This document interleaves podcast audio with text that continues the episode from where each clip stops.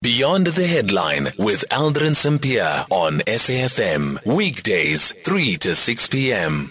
25 minutes after 3 o'clock. Joining us now from Russia is Dr. Andrey Kortunov, who's the Director General of the Russian International Affairs Council. So, the United Nations Security Council has rejected a resolution proposed by Russia in relation to the ongoing war between Israel and Hamas based on the fact that it doesn't reprimand Hamas. We understand that Russia's resolution expresses grave concern at the deepening humanitarian crisis in Gaza and has called for an immediate ceasefire. Uh, Dr. Andrey Kortunov now joining us on the line. Dr. Kortunov, good afternoon. Thank you so much for making time for us. What do you make of um, the USA's response to this uh, proposed resolution that by failing to condemn Hamas, Russia is giving cover to a terrorist group?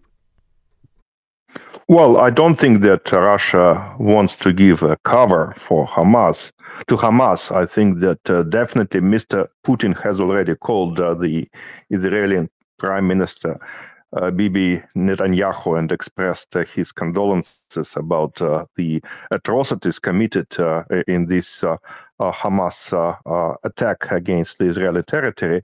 At the same time, I think that the uh, the, the Russian resolution assumes that the most important thing today is uh, to prevent uh, further violence, uh, which uh, might have very serious detrimental implications for not only for uh, the civilians in the Gaza Strip, but also for Israel, because definitely a ground operation would could at least entail uh, serious casualties uh, uh inflicted upon the Israeli army. So the most important thing uh, is uh, to prevent this conflict from further escalating.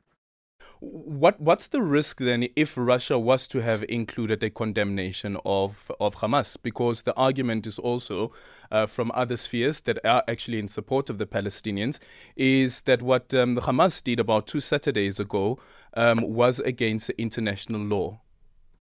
Yeah, well, you know, I think that the Russian position, if I can interpret the Russian position, is that uh, someone needs uh, to maintain contacts uh, uh, to radical Arab groups, including Hamas, uh, and uh, that Russia might be in a position to mediate if such a mediation is needed at some point.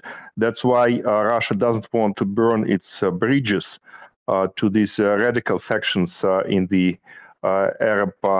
Uh, population of Palestine. At least that's the interpretation that I can offer to you. We just spoke now to our international news editor, Sophie Mokoena, about um, the two wars, the one uh, Russia and Ukraine, and now also looking at uh, Israel and Hamas.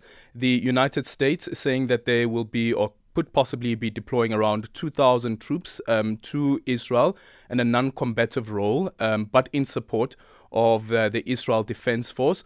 What's your reading into this and also looking into what the stance of the United States was during that sitting in the United Nations Security Council? Well, I think that uh, what the United States is doing right now uh, is not uh, directly uh, affecting the ground operation of uh, Israel in the Gaza Strip. it is rather a kind of deterrent measure uh, to prevent other international actors uh, from interfering into the conflict.